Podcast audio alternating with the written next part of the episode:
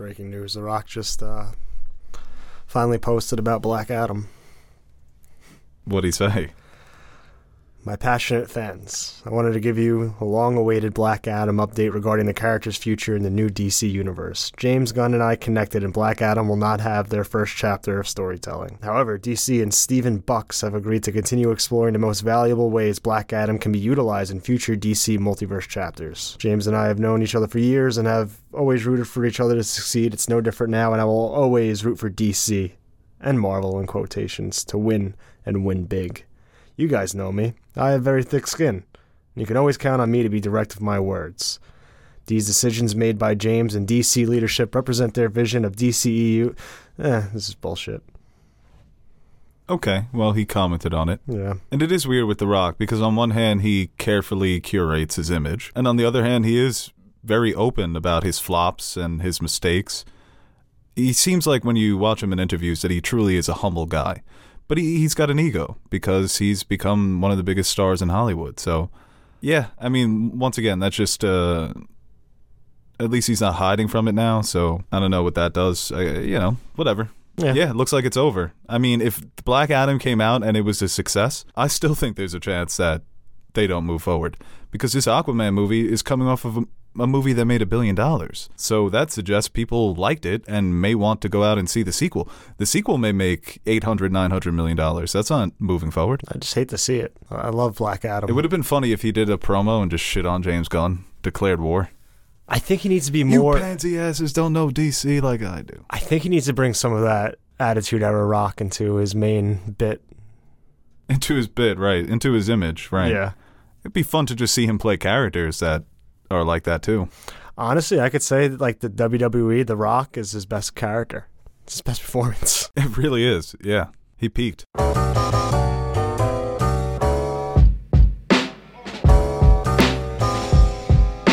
Hello, everybody, and welcome back to another episode of Nerd Soup. I'm Beau Oliver, joined here today with Aaron, the Nerd Soup Monkey, and we are back to review Avatar, The Way of Water. Man, 13 years in the making. Look at that. It's going to take up most of this episode, but we will also be taking some questions. We're going to be talking box office. We might talk about some trailers, depending on how long winded we are.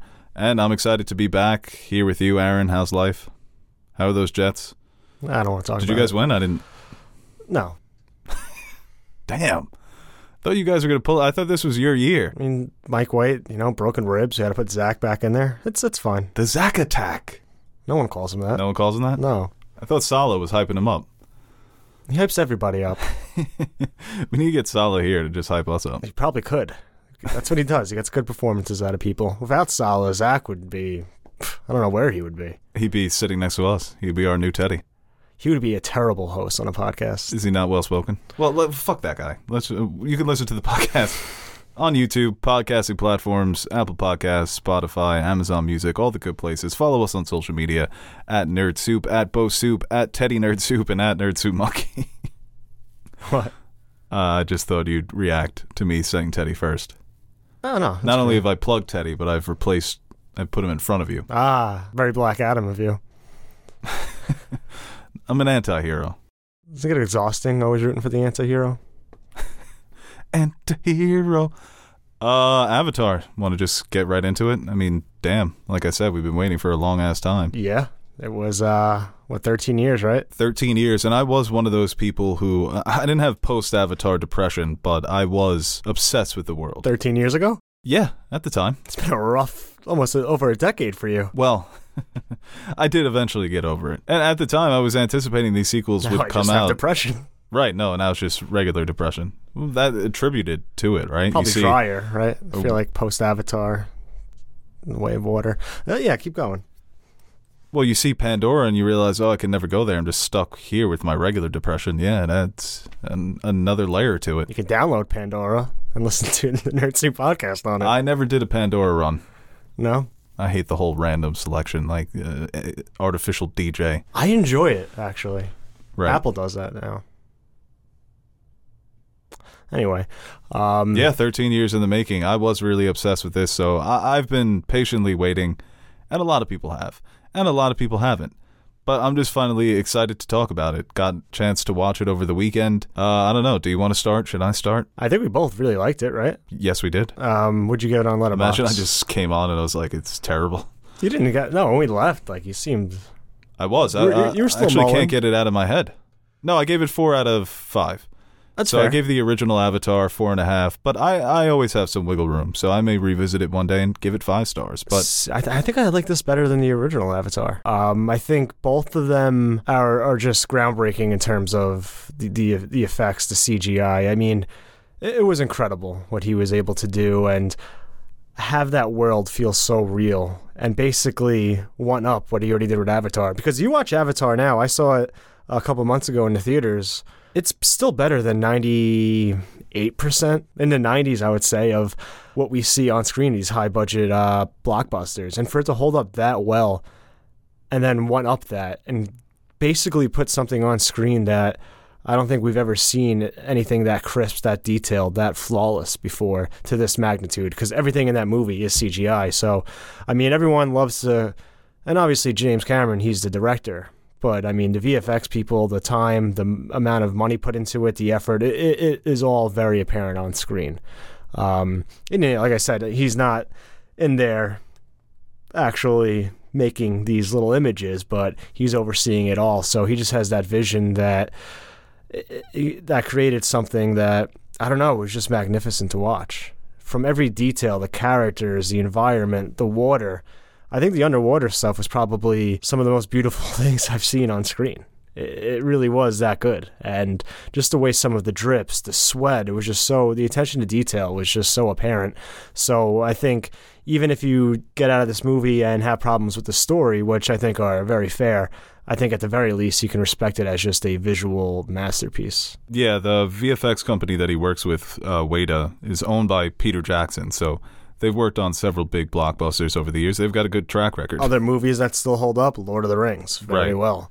Yeah, and I think it is just uh, a matter of attention to detail, but also putting in the necessary time. I always talk about that when animation, CGI, VFX, time makes the difference. When you say you want to make a sequel in 2013, but then realize the technology is not to the point that it needs to be, and you put in that necessary work and the time, that's why you get movies that are groundbreaking, like the first Avatar and the second one. Well, yeah, I think it goes to show that just time and money really is what, like, this is available, but one, It costs money to it do costs it. a ton of, and who are you going to trust with all like very Right, few right. directors warrant studios to be like, here is three hundred and fifty million dollars so we can put your vision on screen. Yeah, even him talking about the cut for well, he said he submitted a 9-hour cut for Avatar 3 and he wants to do all the VFX before they edit it down.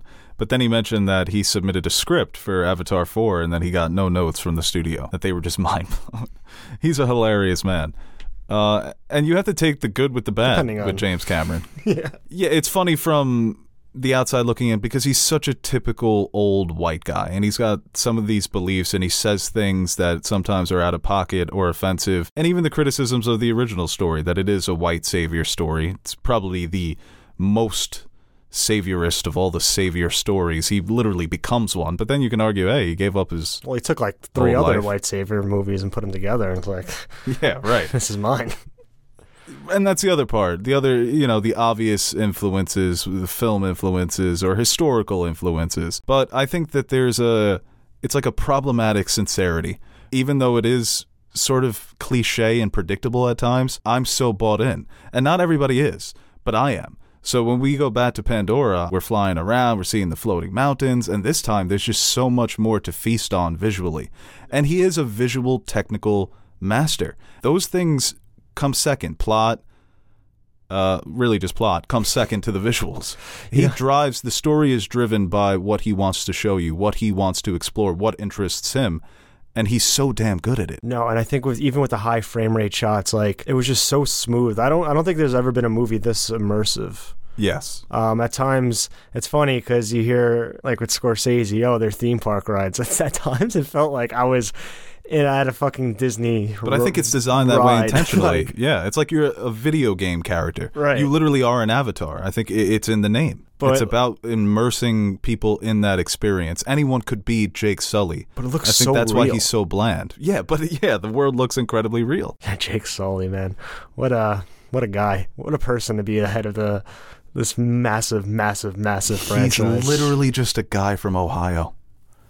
A guy from Wisconsin at the head of a an ancient alien civilization.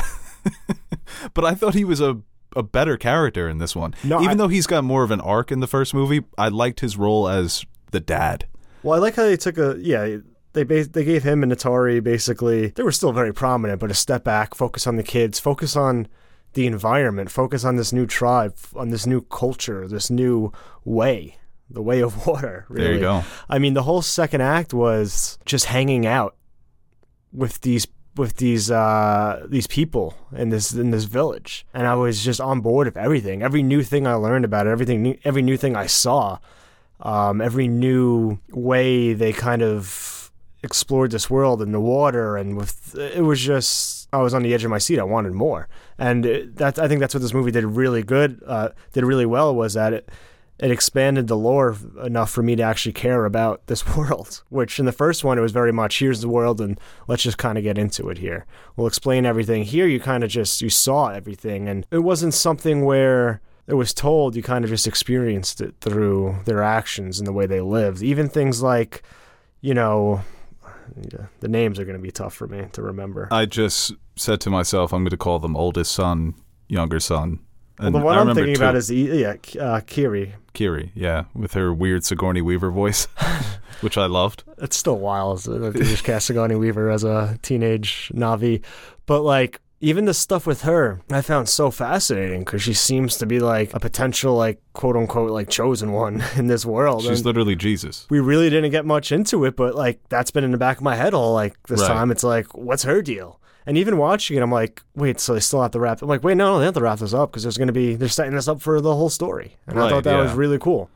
Yeah, when he talks about the third one, I mean, already jumping ahead, that they're going to introduce natives that are a fire tribe, and then they're not necessarily going to be good guys. Wait, so they're going to have It's he's tribes from going- Avatar yeah, it's literally in Avatar, the Last Airbender, because they would be the forest, so that's sort of like the earth, Mm-hmm. and then now you have the sea people. Then you're gonna have a fire tribe. I would love for them if they did an air tribe that lives in those mountains or something like that. You know, they're more in tune with the sky, shit like that. Uh, yeah, but yeah, with Kiri, and that was something people had fun with. That the Avatar, who was initially a human, had the chosen one baby.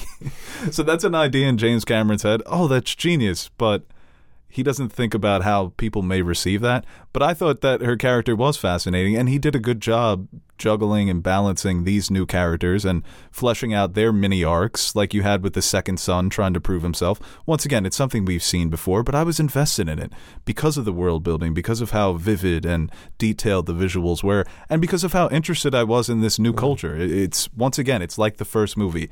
Those characters are there for you to imagine yourself in that situation. That's what you did with Jake Sully. Now you're doing it with the kids.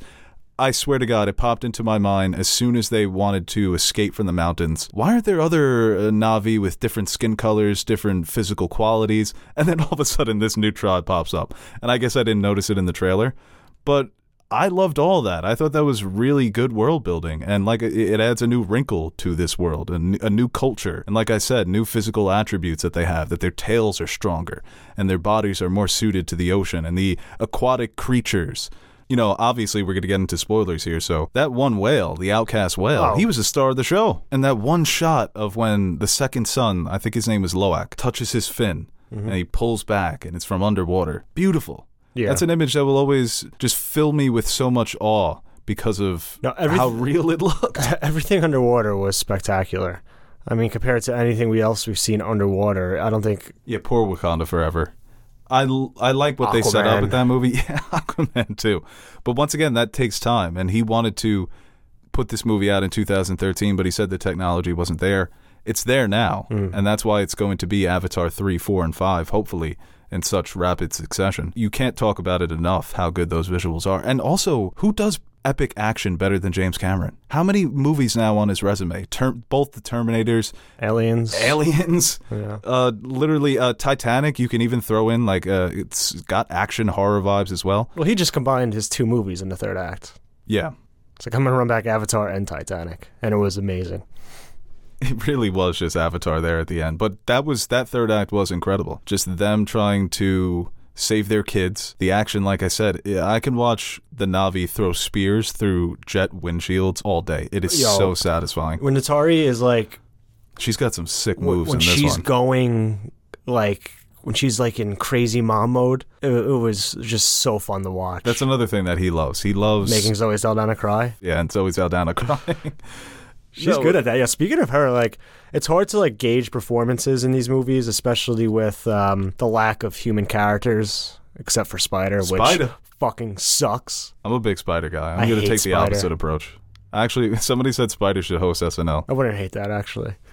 Um, but I've seen I've seen people actually t- saying how impressive it was having Spider be so immersed in that world, like a human character with the You look back at the first one, sorry to cut you off, and the humans do sometimes look off Yeah. in Pandora. That was seamless. Mhm. That was uh, such an incredible job they did.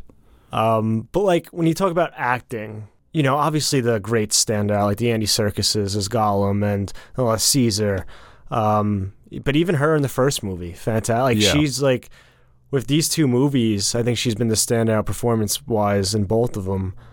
Like it's hard not to put her up there as like one of the better motion capture actors. You know, it's a different type of acting, but at the end of the day, that's still her emotion. That's still she's still able to bring that out in her voice. So, um, and her, the movements as well. Um, so yeah, another standout. Because like with Jake, really, like he's just an, he's just a guy. yeah. Even his acting, like, he's just there. You, you don't need him to do anything spectacular.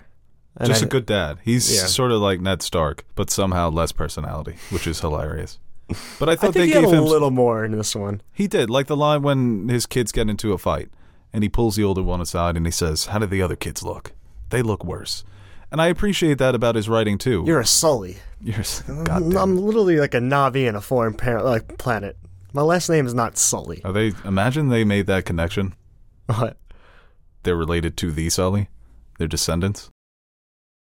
The the pilot? The pilot, yeah, that's why he's so naturally gifted at flying around those things. Oh wow, that's a you know your great great grandfather. But I, I saw somebody make this point on Letterboxd that there's no winking at the audience. It's all very sincere. There's, uh, you know, uh, he's never making fun of how ridiculous the world is because he loves these characters. He loves this world that he's created. And of course, it's his project.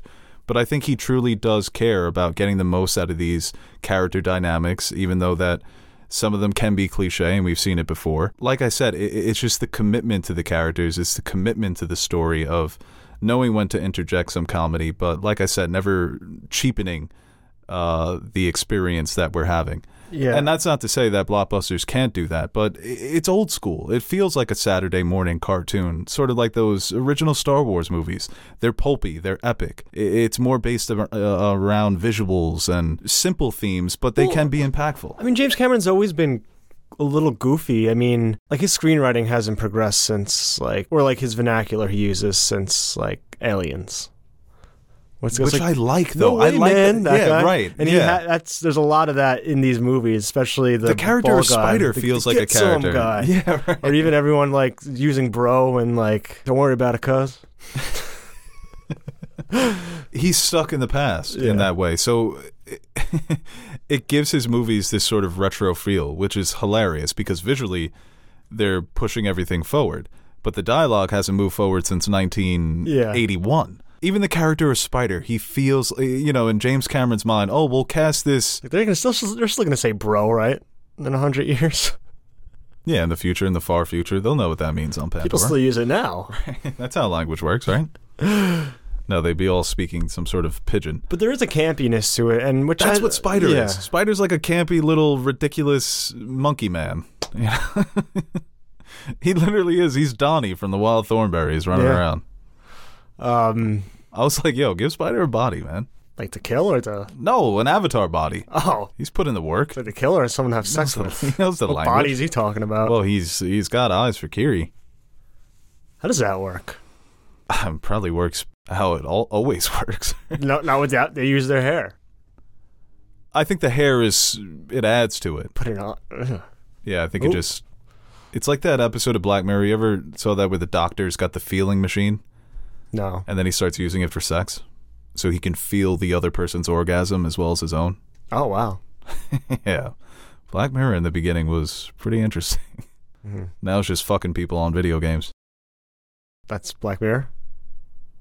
But even the relationship between Kiri and Spider, I thought was effective. Yeah. I, I, I it was believable to me, as were most of the relationships between the kids. And I liked how they were this tight group. There was some drama, obviously some tension, the the sibling tension that you always see. But even Took, I thought Took was a cute little character, just running around with the big kids, right? yeah, like when she hissed. Yeah, like oh, she thinks she's intimidating No, them. story wise, dial like it didn't have to be anything because obviously the star of the show is Pandora. I think it was a, it did just enough and effective, and a lot of those relationships did work, and it created just enough sincerity and connection to these characters to allow you to immerse yourself within the rest of the environment, which I think that's all it really needed to do. Um, like it's like nothing groundbreaking in like a story sense. Um, and everyone talks about the first one being very derivative, and this one maybe less so because we're already comfortable and this world's already established that it's like all right we don't really have to make those connections anymore to other stories because we know what this story is at this point um but i think they added a nice little wrinkles with like like the world building different uh basically private contractors there harpooning the whales like added some more okay it's just not a military presence or a science pre- like i guess they are scientists but there's private interest in Pandora, and I guess it's more accessible and more uh, known to the the home world than maybe we would have believed in the first one. Just thinking like it's a new discovery, where there seems to be other establishments. The sea people speaking English le- leads me to believe they've had contact with Earthlings and things of that nature. Thank God, because I you know, don't want to read subtitles for three hours, you know. But uh, And he really gets you to care about the most ridiculous things. These whale creatures. You also see it coming a mile away. They establish that they're intelligent, that they have emotion, that they have art. Another crazy idea in James Cameron's head. His appreciation for nature. I think it's it's awesome to see it on the big screen. And then when the whales get harpooned, you hate those motherfuckers. To, they're trying to steal their brain goo because it de-ages people back on Earth. yeah, like, another, like the other guy, the good scientist. I he was thought- goofy. I thought he was going to do something. He was going to have his moment to side with the good guys, and he just gets killed. It's like, oh, not so. Uh, what do you say? uh, Jemaine Clement. People were wondering Not because smarter than you now, huh? Or something like that. Like little goofy shit like that. yeah, Kate Winslet's character having a full blown conversation with this whale. Even the second son, the relationship that he forms, and it's just awesome. Stole that from Pinocchio.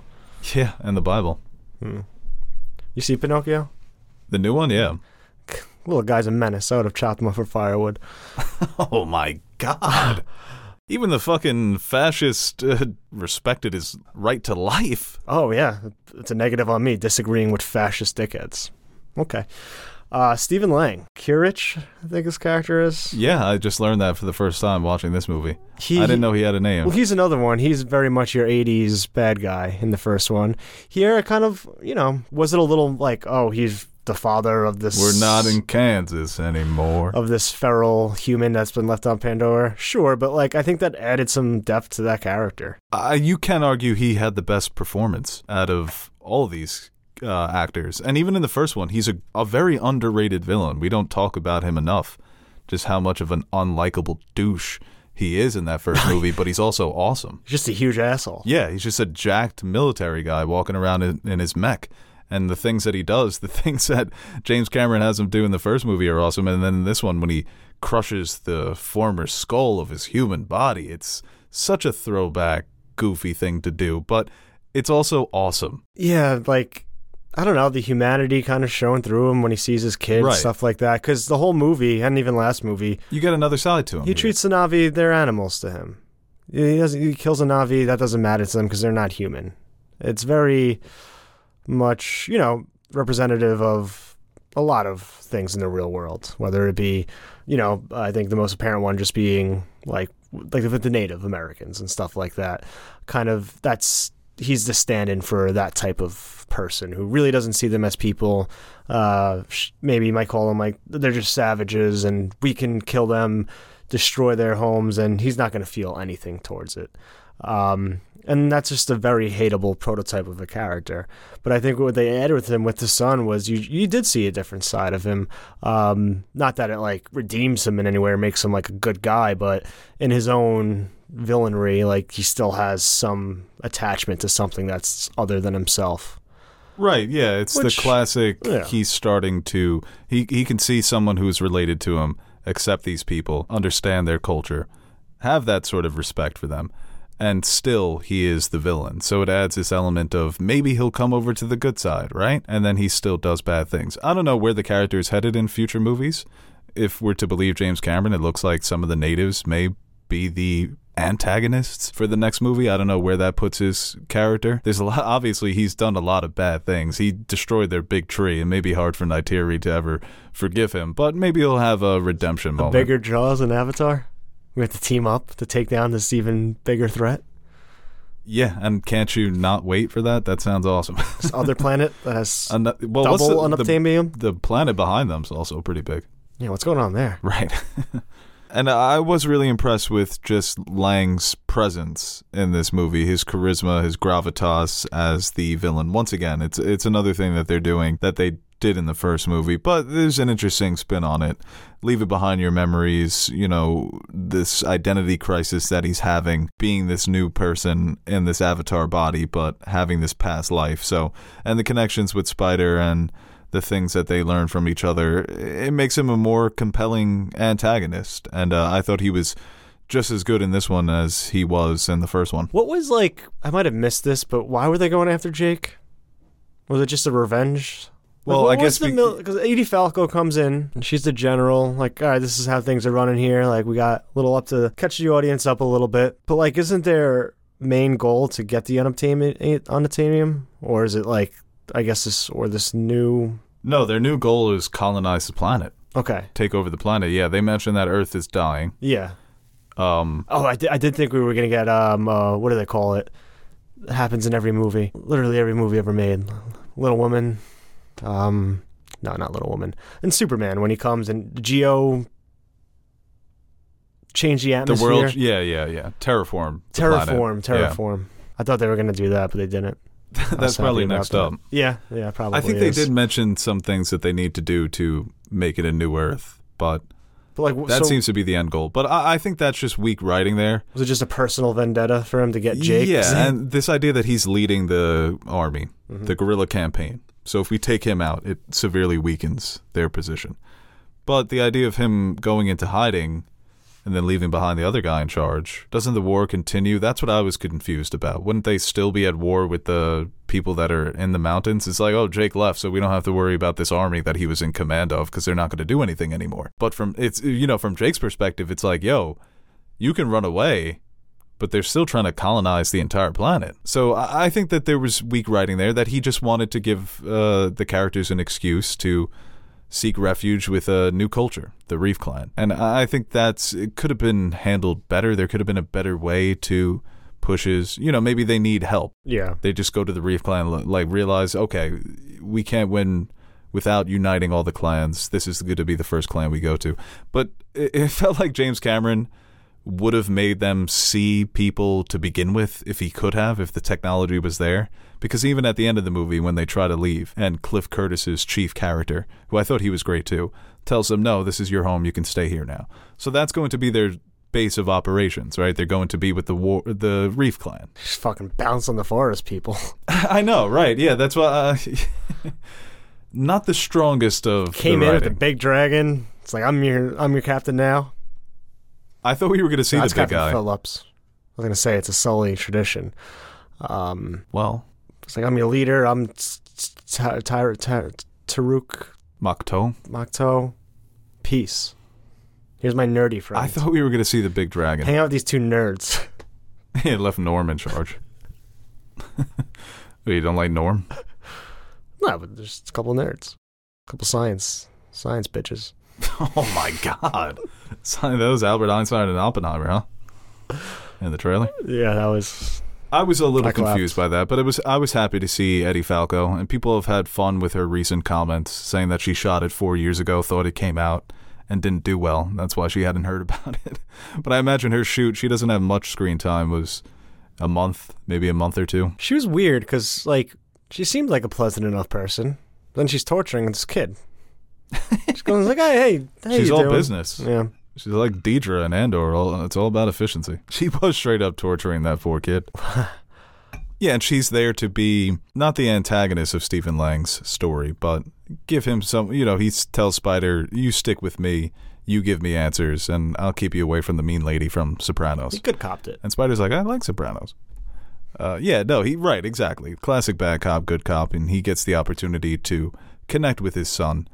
I I did enjoy when he tries to get his own flying creature, and he's gonna tranquilize, uh, tra- just hit it with a trank. Yeah. I can't pronounce that word. Um, and he's like, yeah, he's like, Sully did it the hard way. It's like, what do you think? I love how that's become lore too, because Spider wasn't there.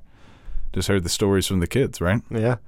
I and then they all get those flying things. Yeah. So he, it's a triumphant moment for someone you were rooting against in the last movie, and now you're almost happy for him. I think like the Banshee scene from the first one is my favorite, and I don't think I think it still holds up as like one of the better scenes or just visual moments from both of these movies. But they kind of had that with the the Sea Banshees.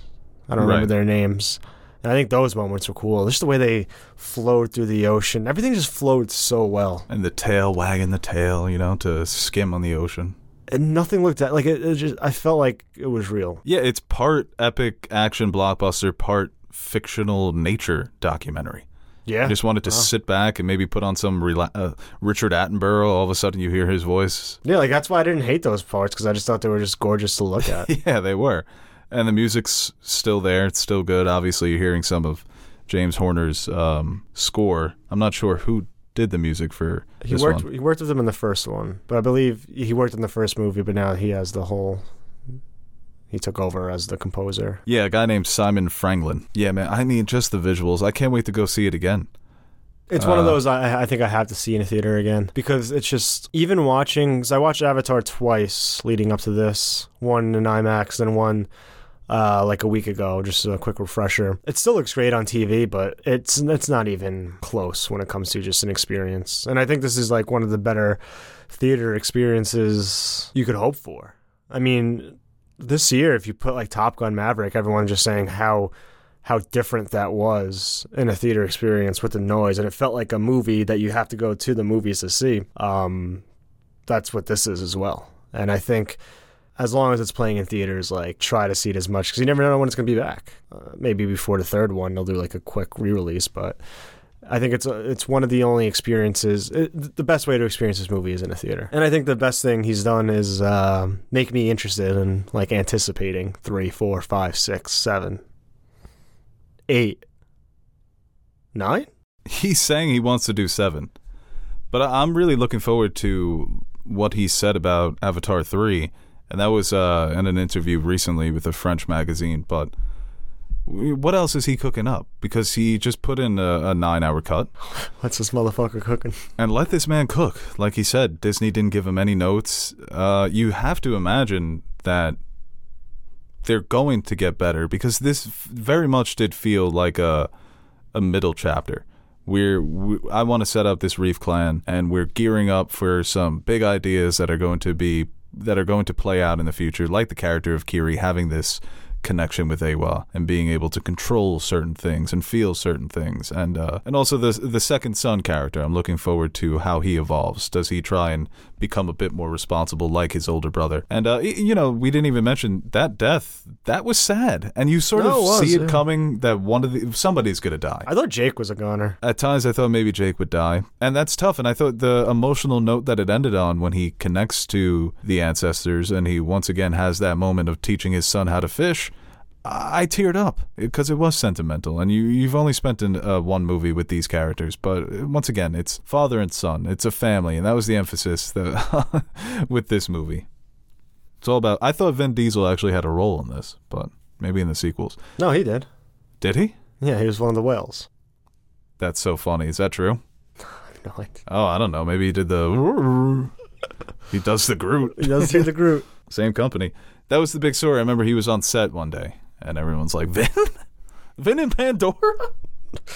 He would- he would fit perfectly as a dickhead military guy. Sure, but I would want him to be. I want him to lead the Fire Clan. I want him to Nah, do yeah, the. that's better. Yeah, with that voice, and then you get the Rock as a The, the Rock Clan, Earth Clan. the Rock. All right, well, These I- just write themselves sometimes, man. Yeah, I don't know if it's a movie we'll maybe do another recording for because I know Marissa did see it, so maybe we'll get her on for a spoiler discussion podcast maybe next week because she's No, back home. there is a lot to dive into. Even just trying to wrap it up now, like there's still some things I would I could talk about and just discuss. But I think overall, like it's it's I think it was, but I think overall, like it's exactly what I wanted from like an Avatar sequel. All right, before we get into some trailers, that's going to be the next topic on this podcast, talking Oppenheimer and Barbie. I want to give a quick shout out to one of our sponsors for today's episode, and that would be ExpressVPN. Now, as someone who is frequently on the internet, whether for work or social activity, I don't want people knowing which websites and what things I'm searching up. A lot of people out there will tell you, hey, Bo, why don't you just use incognito mode? Well, incognito mode is good for hiding your browser history, but not necessarily your internet activity. Whenever you sign into an internet service provider, whenever you connect to their network, all of your information is public. Not only that, but internet service providers can legally sell your information to ad companies. I don't like that. Data tracking, trying to manipulate me into buying things. That's where ExpressVPN comes in. With ExpressVPN, you will have a wall of protection behind some of the best encryption available on the market to keep all of your information secure. So it's not only the websites or the things that you're searching up, but sensitive information like private passwords, banking info, your ISP address, all of that will be secure and hidden. Most of the time, you won't even realize that ExpressVPN is on. It runs seamlessly in the background, doesn't make any noise, just doing its job, protecting your information. One tap of the button and you're protected. It's that easy. And it also works for all of your devices phones, computers, smart TV. Maybe you have a smart fridge that you're trying to protect. I'm sure it works for that. Actually, I'm not entirely sure, but there's no excuse for you not to be using it. It's a simple app that reroutes your internet connection through their secure servers so that all of your information cannot be viewed by any outside people, hackers, uh, government spies. Whatever, ExpressVPN is going to keep you safe. So protect your online activity today with the VPN rated number one by Business Insider. Visit our exclusive link, expressvpn.com slash nerdsoup, and you can get an extra three months free on a one-year package. That's expressvpn.com slash nerdsoup, and visit expressvpn.com slash nerdsoup to learn more. I know you're a big VPN guy, Aaron. Yeah, I am. Have you been using the account they sent you? They actually sent you an account. Oh no, they- you don't tell me these things. Why do you Well- always get to keep everything? They emailed you. They sent it to both of us. Oh, Because I know you visit, you frequent some shady websites. I know you want your privacy. So yeah, I just bought a dragon the other day. a dragon. Yeah, No, you didn't. Off the black They're market. not real. No, they said it, it was authenticated. It's a weird ass dragon. It's just a dog with wings taped on it. No, it's a real dragon. No, no, it's real. Trust me. Oh my god, it's a dog with wings taped on it. All right, let's move on here. We got these. Well, we didn't get the Barbie trailer in front of Avatar, but we did get Oppenheimer. So this is the big matchup. I think they're coming out the same weekend, same day, right? July twenty first. New segment. Things I hate this week. The tickets to Barbie meme. Well, first of all, that was a meme when the movie got released. Now they're just re- they're repeating it. Same thing. Same same images. Same thing. It was maybe funny the first two times, and just the past four days. That's all I've seen. Not not everyone has to make that that joke or that meme. I actually have one sitting in the draft. Yeah. Well, what is it? Oh wait, what was mine? Oh no, I did the. It was the cast of House of the Dragon. It was like seven tickets to Avatar two, please. You tweeted No, that? seven tickets to the Avatar re-release. Did you tweet that? Yes, Hmm. months ago. That's good. I like that. But now it's just everything. Every picture, it's just a picture of people. It's like three mo- three, three tickets to Barbie, and just like Walt and Jesse. I did see one. It was like Fidel Castro, Che Guevara, and a few of their you know associates, and it was four tickets to Barbie. it made me laugh because it's just like, why is Fidel Castro and Che Guevara going to see Barbie? That's the joke. Yeah. um, No, I get it. Everyone because everyone can hop on it. You know, you can. It takes no creativity. a couple of them been funny, but it's just like the Sopranos meme account. Just Sopranos. Tickets to Barbie, please. Well, they do that Breaking for- Bad meme account. Breaking Bad people. Tickets to Barbie, please. House of the Dragon meme account. Just House of the Dragon people. Tickets to Barbie, please. You know, the Barbie producers love it. Oh, it's great marketing for them, but I don't think anyone's gonna. Most of the people making memes probably aren't even gonna see it anyway. Damn. I think you're underestimating those people who run those accounts. You're saying Alt Shift X is not going to be first in line for Barbie? I think he made a Barbie meme. Well, You're saying Alt Shift? You're gonna you're gonna say that on this podcast? I don't think he made a meme. No, yeah. no, I would never do that. I love Barbie. It's a good trailer. Are we? What are we doing? Barbie and Oppenheimer. Yeah, well, we'll do Barbie first. Uh, I think what I like most about this trailer is that it, it was definitely created just to be a trailer. And we don't get that enough in Hollywood. Where Yeah. it's a true teaser where none of this is going to be in the actual movie. I don't think that this is how the movie is going to start. It's a fun homage to 2001. Uh, it made me laugh just seeing Margot Robbie as a giant instead of the monolith. And uh, I, I, it looks fun. You know, once again, it's a short teaser, and those are the best. You get the glimpse of Ryan Gosling as Ken, the glimpse of Simu as Simu, and uh, no, he's a Ken. I think. He is a Ken, Yeah. right?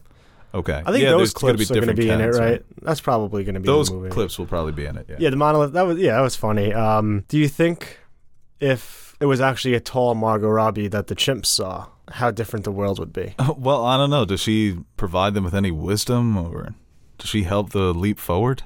I think so. I mean, What if they just mauled her to death? Because you can't maul a monolith to death. You punch her, you break your hand. Ah, yeah, yeah. I don't know. I think it would just be it would just be better. You think so? Yeah, Society so. of that. That's the meme. I think I think the chimps would have been like, oh, damn, like, we, we better we better become humans. you know, the female chimps are like, "Well, I'm not pretty." I will. Oh, you, you want me to look like her? Couple, couple thousand years, maybe. And they all just get divorced, and humans never start. Arguably, Better. Yeah, Better. the planet's like, Yeah. yeah, that would have been so much better. um, Yeah, fun little trailer though. No, I liked it. I mean, obviously, we don't really know too much about plot or anything like that going forward, but yeah, I think that's just an int- that's just a, a clever, interesting way to promote your Barbie movie is to start it uh, to parody one of the greatest movies of all time. It's just something you wouldn't think about, like, oh, the new Barbie movie, two thousand one. Like, why? Like that? That would just Yeah. wouldn't make I would never make that connection. But the fact that it is like Greta uh, Gerwig, Noah Baumbach, two very established filmmakers, kind of showing people like, hey, like our movie's going to be like fun and goofy, but like you know, we kind of it's maybe a little bit more mature. And I'm not expecting this to be like an R-rated Barbie movie, but uh, not like uh, total things catered to maybe kids or non-film fans. Right. I'm expecting it to be like a kids movie in the 90s where you look back on it and think maybe that shouldn't have should have been rated PG-13 where they're going to push the envelope of PG humor of what they can actually get away with. And I think it's just going to be uh, excuse me. I had to like I had something going on there. I think it's just going to be a good movie because they are Greta Gerwig and Noah Baumbach. They know how to make good movies. I'm just glad it's not your run of the mill company man directing this. Uh, you know, it's been in production. The Barbie movie has been in production, you can imagine, for decades. Uh, so they finally, finally got two people who are established, who know what they're doing to bring this to life. And I think it's got a chance to be one of the best movies of next year. Well, I think it's interesting, like just the fact that, like from a studio perspective, you feel like they just gave them the reins, Greta the reins, really to do what they wanted, no interference. Because if I'm a studio and I want to make the most money off of a Barbie movie, my first promotion is going to be, "Hey, this is Barbie. You know Barbie from Barbie? This is Barbie." Get, get your kids, your daughter. Like, I want to make a trailer that's going to make every child in this country or all over the world beg their parents to go take them to see this movie because that's going to make the most movie uh, money for them. But it, wa- that wasn't the promotion or trailer at all. The teaser catered to people on film Twitter. That would be like, oh, Yeah. I get that reference, Right. which is cool. And I think that even if you don't understand the homage, you get the point. Mm-hmm. Barbie is one of the most, probably the most iconic toy. And I think it is kind of cool how they're taking the avenue of multiple Barbies, multiple Kens, because that's what really reestablished Barbie uh, as a, a global icon. Is when CEO Tom Kalinske came in and said, "How are we going to revitalize this toy is we're going to make Barbie for everyone, literally. We're going to have all these different types of Barbies, different races of Barbies, different places in the world, different Beach jobs, house Barbie. beach house Barbie, uh, pilot Barbie, you know, That's a good one. what what's that really tough Chef job? Barbie. Chef Barbie, right. Lineman Barbie. Lineman? Yeah, installing your fiber optic. Oh, Barbie can do it. offensive tackle. Why not? no, Barbie's more of a free safety. Let her roam. Barbie pro- protecting Patrick Mahomes' blind side. I hope they. I hope Kalinske does get a shout out because he's, he's just such an influential man with Barbie and then with Sega, and he seems like a guy that really enjoyed the stories behind the products that he was putting out. And now we get the first Barbie movie, and I think it's going to. I think it's going to be very, really good because you do have two of the best storytellers working in Hollywood today. So yeah, good teaser. Uh, Oppenheimer, I, I absolutely love this trailer, and I think that Funny meme. Bunch of Barbies. Four tickets Oppenheimer, please. Oh, right, right, yeah. Now you're gonna do that right Give now. All of a sudden, Give it's a okay. second. Yeah. Uh, great trailer. Cillian Murphy. Just the opening, the narration about Oppenheimer. He's a womanizer and he's addicted to gambling. No, they didn't say that, but he's a complicated man. That was a different trailer than the one that was released online, right? Because the one online. I'm online, not entirely sure. yeah, the one online there was no Matt Oh, Damon. There was no Matt Damon. Yeah, Was the Matt Damon in the theater? one? Yeah. Who was he? He wasn't Albert Einstein, right? no, he's Matt Damon. Okay. I saw. I remember Josh Peck. Really? Yeah, I saw Josh Peck in the theater trailer. Maybe you're mixing them up. Maybe Matt Damon was on the online trailer. No. The theater trailer did both of them end with Robert Downey Jr. Yes, Okay, but there was a. that was awesome too. I, I believe there were different trailers. I know him. I think the IMAX trailer was different. But regardless, um, yeah, I mean, like with, I guess, James Cameron now, like, I think something similar with him and Nolan is that, like, they're part of that few tier of directors where they're the star. Because even Cillian Murphy, like, all the praise Nolan has for him, calling him one of the best actors of our generation, all the praise people who have seen him throughout his career have for him as just a terrific actor. Like he's not your prototypical lead man in this massively budget, uh, even though he has had large starring roles in Nolan movies before. But like I think that helps like that he vouch like Nolan obviously vouches for him and put him in, put him up, and I think he doesn't need a star necessarily to star uh, s- sell his movie. Like Nolan sells it himself. That's the only thing you have to put up on the thing from director James, uh, Christopher Nolan, and people are going to be like, "Oh, that looks good." Because otherwise, I don't think like how many people would just be interested in an Oppenheimer movie if it was just made by generic director.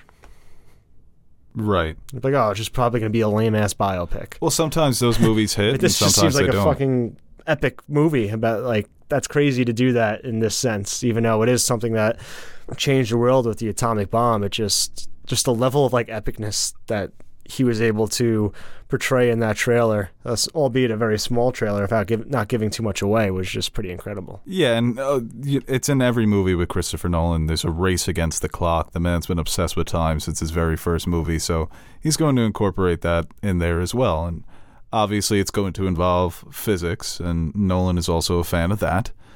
And uh, I think our theater just people started weeping when Albert showed up. That was an incredible cameo. So I think that's what's going to be interesting about it is he's going to be able to build the tension, playing off the political climate of the time. Obviously, it's a very volatile time in the world, and everyone's racing to create this incredible weapon. There's a desperation there. There's immense pressure. There's an uncertainty of if the other side makes this weapon, what's going to happen? We need to make it before they do. So I think that there is a lot of excitement and drama there for him to deal with, and he's one of the best directors working today. You know, he's like you said, he's pretty much an established A-lister. So I expect this to be. I mean, he's on an incredible run of movies, and now some of them are a bit you know, d- more divisive than others, but his track record recently has been pretty great. So uh, this is going to be a story that it's obviously a story that he wants to tell. And like you said, you, uh, who knows if this movie is even being made if it's not Christopher Nolan as the driving force. So I'm excited for it. And like I said, the Cillian Murphy, he is underrated, Yeah, and no. he's done a good job of picking good roles over the years. Not always the leading man. He's the leading man in Peaky Blinders people love him in fucking Peaky Blinders, dude. So I I think he does. He's obviously not Leonardo DiCaprio, but at this point, he's recognizable Yeah, to sure. audiences. And uh, the ensemble cast is awesome. Like I said, Josh Peck, Jack Quaid is in there. Matt Damon, Robert Downey Jr., Emily Blunt, uh, and we're missing a few. There's quite a few. Started with actors. Josh Peck. That was wild. He was the memes with him have been funny.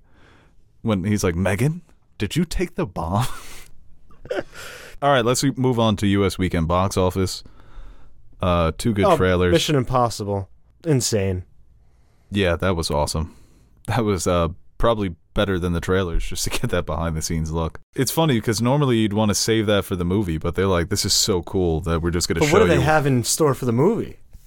Right, because the ramp is going to be taken out. Right, there's no way there's just a ramp in the middle of wherever they were. No, I I don't care. I forgot were were they in like Afghanistan or something like that? Were they in the Middle East? I thought they were in the Middle East. Maybe he's just he's he's great. Yeah, someone said that. Uh, I actually think th- Tom They Cruise would should work be well in a together. Cameron movie. Yeah. What? Someone said that?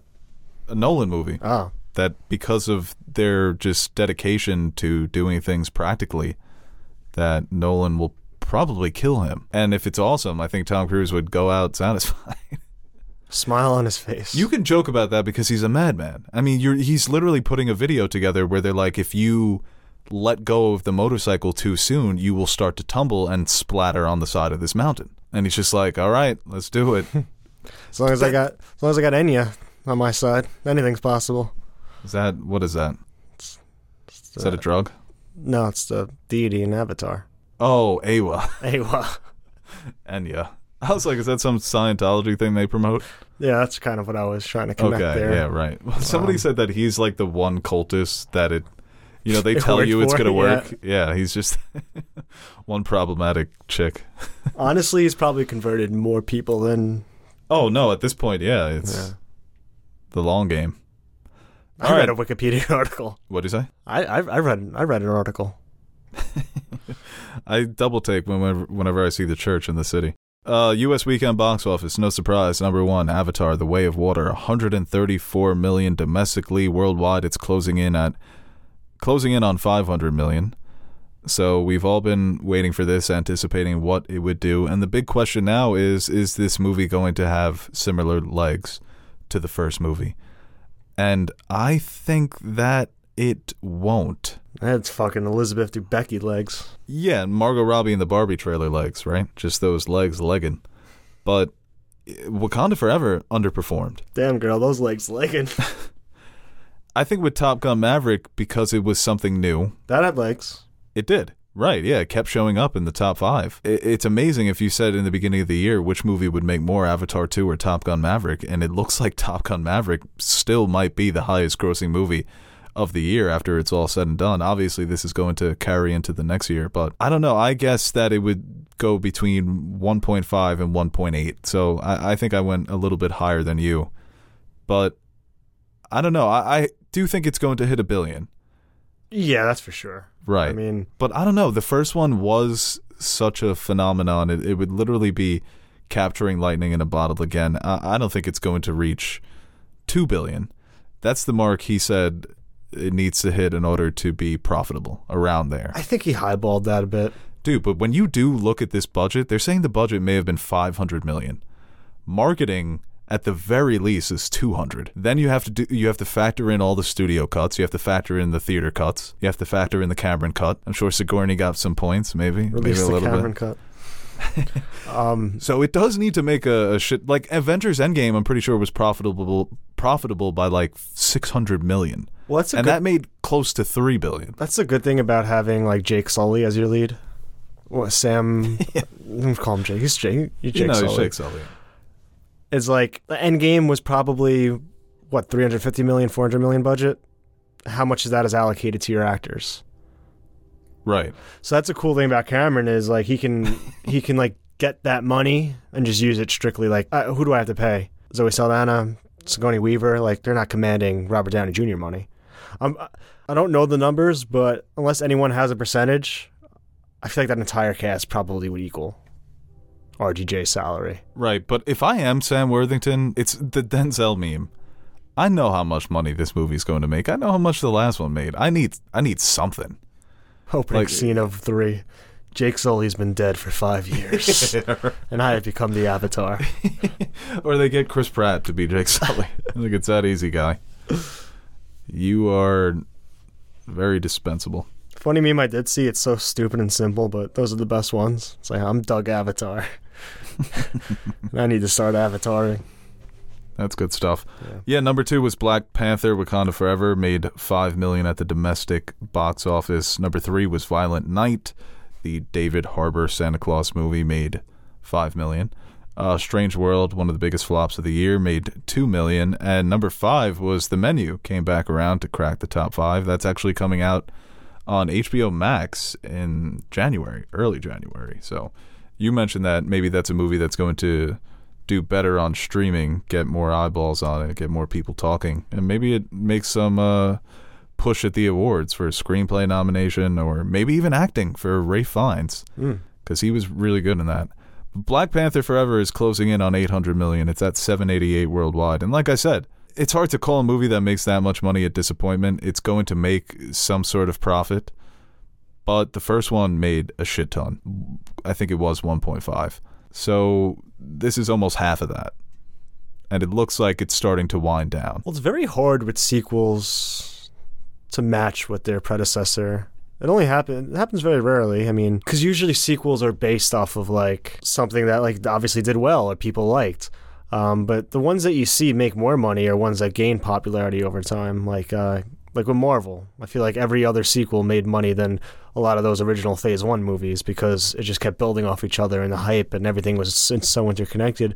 Usually, for a lot of that, that's not the case, and I think we're gonna see it with Avatar. Um, I mean, we've we're gonna it's happening now with Black Panther, and I think yeah, it's hard to be like yeah, you're gonna make 800 plus million, but compared to that first movie, it is a significant drop off. And I do think that there's a case to be made that the absence of Chadwick Boseman did hurt this movie. Yeah, Because if he's around, you can plaster his face everywhere, and everyone knows he's Black Panther.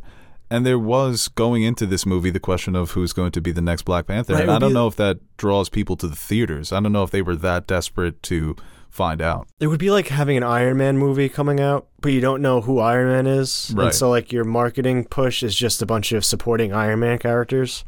And it's like, oh well maybe it's I don't know, maybe Happy. Pepper's the next yeah, Iron Man, maybe Happy's the next one. Maybe you're, like you don't know. So you Terrence can't Howard. you can't use um yeah, Rhodey's there. Like so you don't know like, oh, it's an Iron Man movie, but who's Iron Man? And for them, it's a Black Panther movie, but they didn't really really tell you who Black Panther was until like right up to the release. So it's hard to really market around that.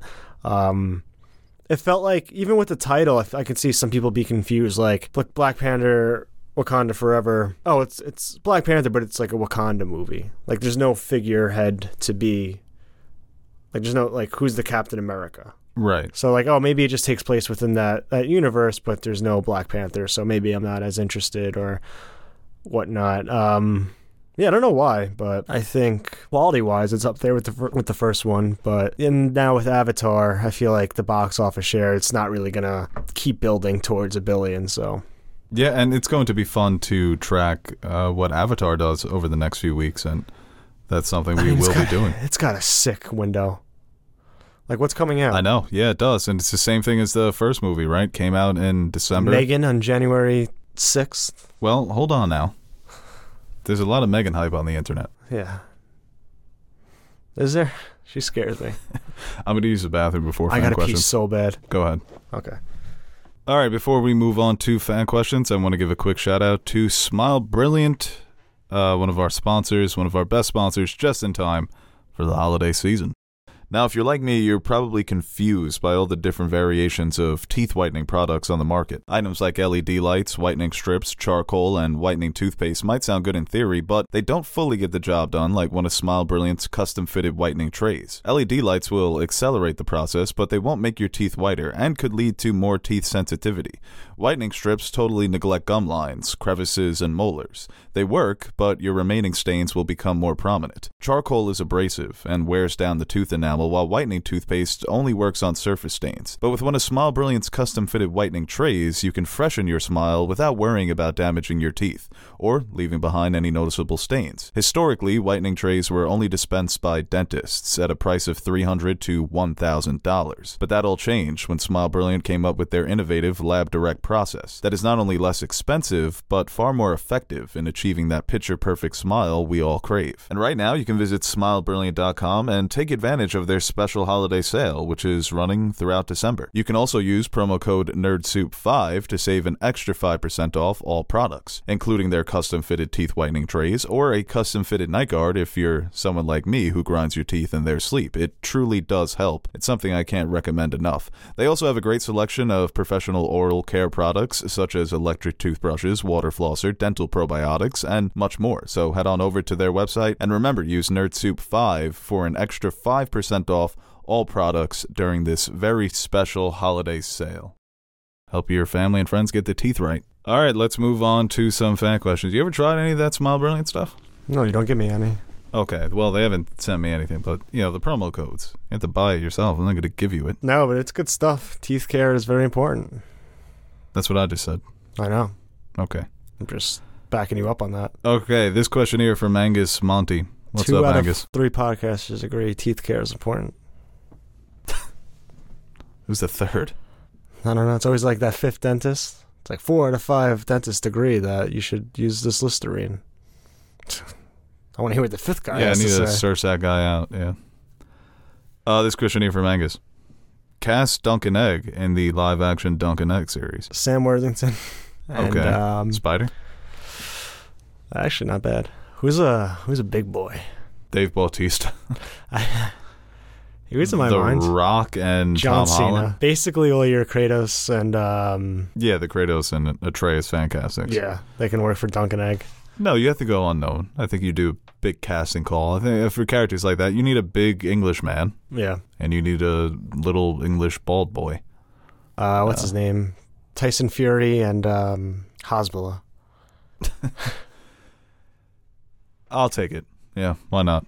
Hasbullah is uh, Targaryen prince, future king. Uh, this question here from Jay Tashby. What do you guys think about The Rock saying he has thick skin regarding Black Adam getting the axe? Well, we did open with that. Yeah, I I just actually read the full thing. Like I said initially, he does handle failures well for someone who's so obsessed with being a perceived winner. And this is a failure. Uh, and yeah, his message was very politically correct and he said all the right things. He doesn't seem like one to burn bridges with people who are in positions of power in Hollywood, unless it's Vin Diesel. Or Warner Brothers. I mean, going behind Warner Brothers' back and the Cavill stuff, if that's all true, I mean, that's. Right. Maybe he burned a bridge and he's trying to mend it here. Mhm. That, yeah, that's a good point. So He'll be fine. it's a funny chapter, I think, in modern film history Where would you One put that- what category would you put that in? for like Jeopardy. Yeah, like film history. crimes committed by the rock oh i don't think you could tell the story of film history without it no actually you probably can but No, without The Rock. Now we got a little subchapter, I feel like. no sure yeah he's this is part of oddly fits his weird legacy in hollywood where yeah he is the biggest star in the world but hasn't made a good movie i mean some of them are good He should be an Avatar. Uh no we shouldn't this question here from Maricia. What's the worst gift you've received for Christmas or for Hanukkah? Really, nothing that ever comes to mind. I always used to tell the story of I had a friend who his grandma gave him a $10 Modell's gift card for Christmas. True story. That sucks. And he just, you know, there's nothing you can do You with suck that. it up. No, of course, you have to accept it. You know, maybe grandma's having a tough time financially. I've always gotten like obviously you get like multiple things, but like even the worst thing is something I could still. It's either like a throwaway, like just like a little throw in, which I can be like, okay, I don't know what the fuck this is, but I got uh, I got a PSP, so I don't care about the other little thing. Right. yeah, that Um, happens.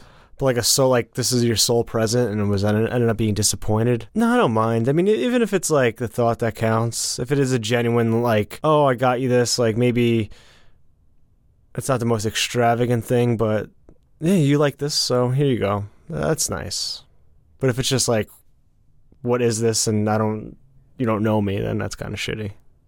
Right. Yeah, where it's something that's just so off where it's like, man, you should know me better. Yeah. Like uh, I think with kids I was lucky my parents never fucked this up, but sometimes they'll ask, "Oh, for 2K20."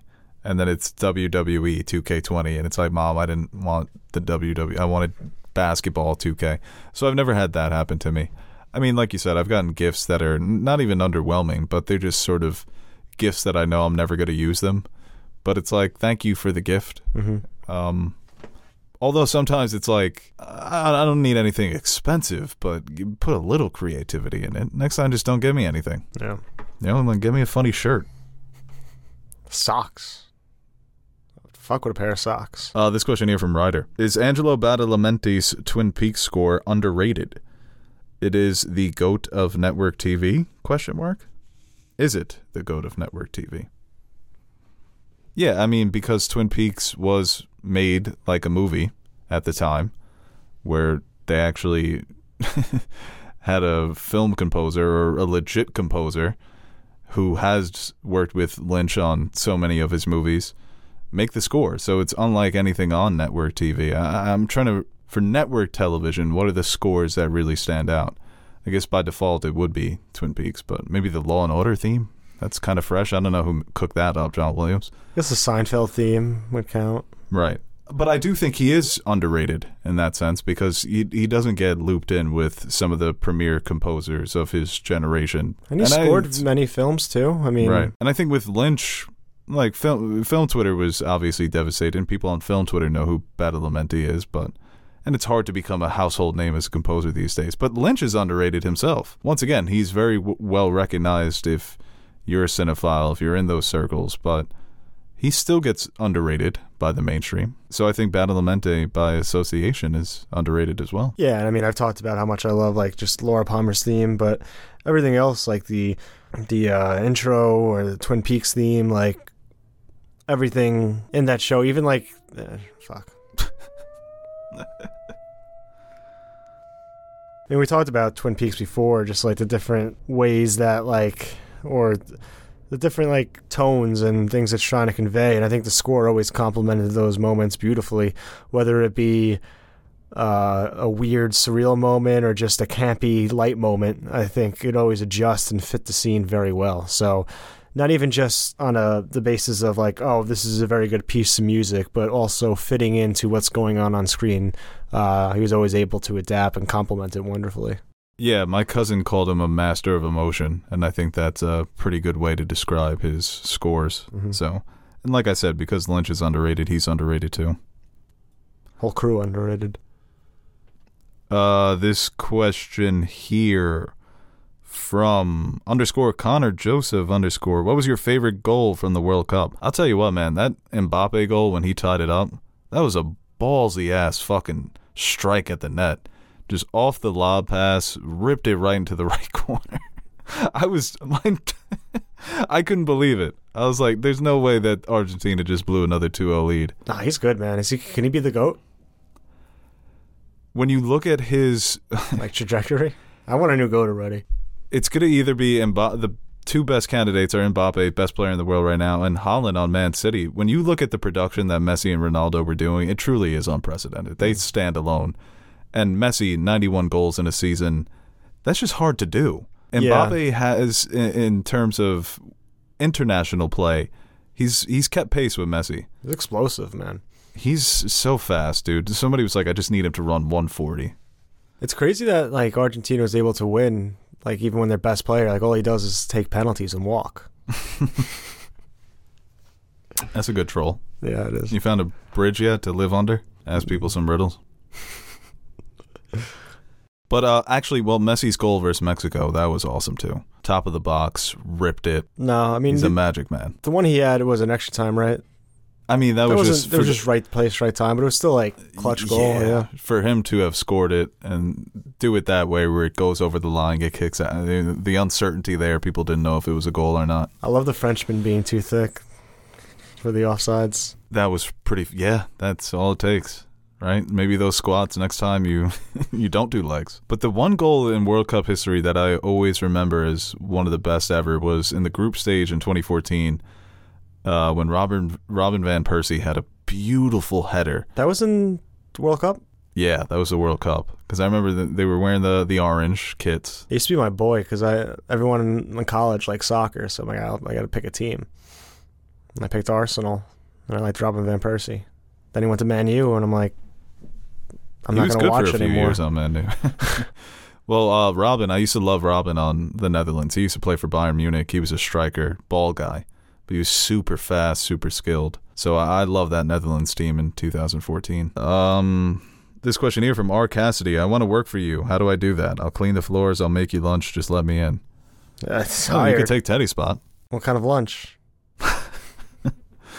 Send me your, your lunch credentials, and we'll talk. Yeah, p- put together a menu. Uh, I can't edit. Not good on socials. Can't really talk in the mic. Makes a mean turkey club. You're hired. This question here is from Gabs is Gabs. What was your least favorite movie or Who- show? Who's Gabs? Gabs is Gabs. Oh, okay. Least favorite movie or show this year. I was looking at my uh, lowest ranked. I think it's Morbius. Would be my lowest ranked movie of the year. I didn't see Morbius. Yeah, I gave it half a star. And uh, Oh. Morbius, Jurassic World, Sharp Stick. Remember that Lena Dunham, Oh yeah, yeah. yeah. Black Adam, uh, Secrets of Dumbledore, What did I just watch? That was terrible. Deep Water. Oh, the Lindsay Lohan Christmas movie. Well, I loved that. Didn't give it a rating. I thought it was the funniest movie I've watched all year because it was one of those so bad that it's good. But there was a moment in that movie that uh, genuinely made me die laughing. I was laughing throughout the whole thing. When they're arguing, it's like, "Well, you can't even remember." So mean. I just started fucking. I lost it. Oh no, Um, he said something mean now. So, but that movie, yeah, it stunk though. Well, when Christmas morning came around and he got a book for the grandma, and it, the camera pans to her and she goes, "I love my book." it's like this is the worst written movie ever. It's like, what do we write here? Uh, grandma, he got grandma a gift. He's a good son-in-law. I, I love my book. It is funny that his dead wife's mom is still sticking around and helping him Well, that happens sometimes. bang. Oh, she's uh, what? Where's she gonna go? You know, she's gonna So now I'm stuck with you. You get to run the cozy hotel. Hmm. You got your granddaughter there. She's a good kid. No, that was uh, genuinely one of the worst movies ever, and that's why it was so entertaining. And No, everyone it's bad. is- It's good. It's one. It's, it's perfectly into that. there's not a single actor in that movie that wants to be there. uh, but and for shows, I don't waste my. I, I'm not trying to be pretentious, but I truly, I don't have time to watch something that's possibly going to be mediocre. So it, it, there's got to be a Yeah, it's either you hear something's good, or like something just interests you, and it's usually ends up being pretty good. Yeah, it's not like with movies where a movie will come out, it gets panned, and I'm like, ah, yeah, I just want to watch it to be part of the conversation. It's such an investment. I don't want to watch eight hours of a bad show. Right? Yeah, it's too much. Uh, this question here from Anthony one one two two. Do you think the newest Batman will ever encounter Superman or Black Adam? Well, Black Adam definitely not. No, that's yeah, that's never yeah. happening. If I had to put like a number on it, I would say there's a 15 percent chance Robert Pattinson meets up with the Superman. Fifteen. Yeah, I don't know. Maybe like after the Gotham verse is like fully established and they did everything they wanted to do with that. It's tough. I, I got to see the world James Gunn builds first to see if that even fits. Because if it's all a piece, and he refuted the report that he wanted to bring Pattinson's Batman into his larger DC cinematic universe. yeah, but which is interesting. things change. Yeah. Like if it's a peacemaker vibe, I don't see that Batman going anywhere near. Right, tone does ma- matter as much as we get on Marvel's case for not switching it up. Everything feels like it's taking place within the MCU. Right. And I I think there is a way to strike a tone where Batman stories can be a little bit darker and you can change that up for a Superman story and there's a potential for crossover there and it can be funny. Well, they do it We're- in animation so well. Yeah, and they do it in the comics as well, but I think that with the Snyderverse, I mean Snyderverse had so many problems, but think it- Batman's not supposed to be the Iron Man. Batman is supposed to be reluctant. Well, weird He's the last one to join the team. like in animation, it's something that like you can watch Batman. wh- What's one? Um, Hush, right? That's rude. and it's very much that what it is. Like you're not going into that movie being like, "Well, I've watched every other bat." Like it just very much works on its own, and that's that specific movie. And you have knowledge of other Batman projects and movies and animated comics and things of that nature, but you're not going in expecting that to be the same Batman that you watch when it's Bat the Bat uh, Batman Enter the Red Hood or something, Into the Red Hood or something like that. It's still Batman, but it operates in its own little thing. And then when you watch a Justice League movie, it's like, yeah, it's still Batman, but it's like not any Batman you've seen before. It's just this version of Batman in this Justice League movie. And I think with voice acting and like the way you draw the character can always just be the same. You can adjust it to fit the vibe. Where in live action, I don't think you really have the luxury of doing that because it, it would just confuse people. Yeah. This question here from Andy. My buddy Eric finally graduated college as a Christmas gift. Can you shout him out? What up, Eric? Congratulations. Getting that education. Hope you find a job. This is the same Buddy Eric that uh, the Joker happened to. I think it might be. Happened to my buddy once. Uh, this question here from N. Watkins, 15. Do you guys think God of War was robbed for Game of the Year? I don't know. What do you think, Aaron? Between Elden Ring and God of the God of War, who who were you leaning towards? I like MLB The Show 22. I don't think that was nominated. No, it was Not actually even- one of well, the worst they do versions. best of- ongoing game. I don't think it was nominated. no, yeah, it was one of the worst versions of that game in the past few years. But the Wow. only game I've really played. Look at that. I liked it. You should crack open the old God of War. A lot of great. The Norse stuff is fantastic. It makes you think, man, Thor sucks. I want to say I don't have time, but I, no, don't, you have time. I, I don't do anything. Yeah. All the time in the world, baby. You know, you know that point after dinner, up until bed. Yeah, it sucks. It's a it's an annoying window It really is. because it feels like the do next day's already started. what do people do? I try to watch a movie. It's tough. I didn't play Elden Ring, but just based on what everybody told me, it was destined to win. And Ragnarok got a, a few awards. I know, I think his name is Chris Judge, the guy who voices Kratos. He won for best performance. I haven't finished Ragnarok, but where I'm at, his performance so far has been really good, even better than the last game. So it's been, dude, you really should play it because the lore, the storytelling, it's fun to play, and there's also a great story. It's kind of the best of both worlds. And like I said, it's it does Norse mythology so well. Uh, this question here from large underscore sprite. What's your anime of the year? I can probably guess what it is for you. Yeah. Spy Family. Yep. You should probably Man. Spy Family's actually so funny, dude. Very wholesome, cute. Uh, it's got a lot of satirical elements to it as well. You know, winking and nodding, making fun of anime. I'm still not caught up on. Well, I'm I'm behind now. My Hero, like three episodes. Now, last episode was good. Last two have been pretty good. Um, but yeah, I mean that's the only one I've watched. Was Attack on Titan this year? No, right? No, I don't. Was it? No. Didn't it go into this year? I don't know. But yeah, My Hero is my favorite. So Yeah, I would say Chainsaw Man. Chainsaw Man's got to be number one for me this year. So good. can Uh, update. I can you know if I finish that episode one of Demon Slayer. This question here Demon Slayer Season 2 is still the best thing I've watched all year. Video game, movie, show. Incredible. Yeah, I gotta I gotta get back on that. The hype that that show builds for fights and then delivers, it's just immaculate. Uh, last question here from Brendan Turner. We'll end on a Game of Thrones question. What was your favorite armor set from Game of Thrones or House of the Dragon? Or just favorite costume? Dude, you know what I love? I love the Daenerys Season 5 dress. The blue dress. Yeah, That's one of that my favorite fresh. costumes. Um, They always did her dresses so well. well, I think Rhaegar and Robert concept art or fan Yeah. art always looks fucking sick with the helmets. Daemon's armor in House of the Dragon was definitely a standout. Yeah, Why are you so anti Damon? the helmet. I know, but like Rhaegar, like That doesn't exist. I know, but it looks so much better. it does. Is Um, it practical? I mean, I don't know. Jon's armor always sucks. Yeah, kinda. Robb has a nice fit with the fur coat and the brown. Daenerys always got the best costumes. I hope we have like Rhaenyra's like fan art with her armored up. Oh, that was cool. Yeah. I hope we get something like And that. the way they cut her hair. yeah. Um, that shit was fresh. I don't know. What's a good? I feel like the white cloaks are always pretty, pretty, pretty dope. Yeah, I like the way Oberyn dressed. Because all the characters did really have their own individual style. Sansa at the end looks sick when she's Queen of uh, Queen of Winterfell. Yeah, You know what I love too? Uh, the all black fit for Sansa. Yeah, I think When she comes out. the all black. Yeah. Okay, I was talking season five when she comes down those stairs. Remember when Littlefinger just goes cartoon dog eyes? Ooh. Yeah. What a sick man he was. Nash just texted me last night about not accepting my invite in Call of Duty, and then he was playing with one of our friends who's broke and doesn't have the real game.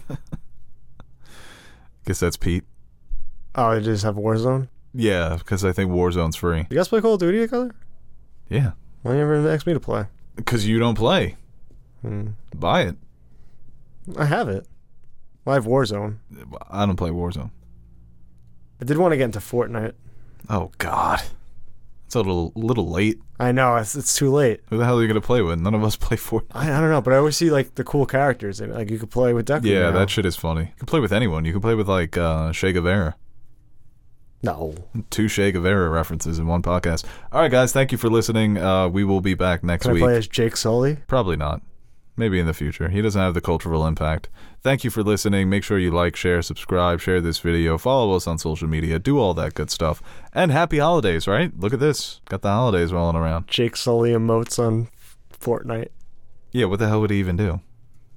The griddy. The griddy? I would love to see. well, people were joking that the one guy in Avatar had Oakley's on. one of the jarheads that takes on the Avatar pie. and one of them had a high top fade. The sea people. so, yo, why is this Avatar got a high top fade? James Cameron's a madman. Yeah, it's our last podcast for Christmas, huh? Yeah. Just hear those sleigh bells jingling, ring ting, tingling too. Go see. What was it? Babylon's the Christmas release this year. Yeah, it's And a The Christmas Whale? movie. Yeah, some some movies if you're feeling down, right? Want to get get into the holiday spirit. Babylon's supposed to stink, right? Wow, that was probably our best review yet. Hey guys, Aaron the Nerd Soup Monkey here with a brief shameless plug before we end the video. Do you ever feel like you don't have an adequate amount of nerd soup in your life? Like you're going to bed hungry and yearning for the nonsensical yet entertaining nutrients our podcasts provide? Well, we've come up with the perfect solution the Nerd Soup Fan Question Podcast, exclusively available to our Patreon supporters. You can sign up now by visiting patreon.com slash nerdsoup, and for the price of only $1 per month, you'll receive exclusive access to our weekly podcast where we answer your questions that don't make it to the main show. And while you're there, you can check out the other rewards we offer to our patrons, like stickers, mugs, t-shirts, behind-the-scenes footage, and appearing in the credits at the end of our videos. And that's exactly what we're going to do right now. Roll the names of the nerds who make Nerd Soup possible. The reason why the crypto crash didn't send our lives spiraling down a black hole of no return. Alright, I'll stop talking so you can listen to this jazzy ass music while checking if Beau spelt your name wrong in the credits.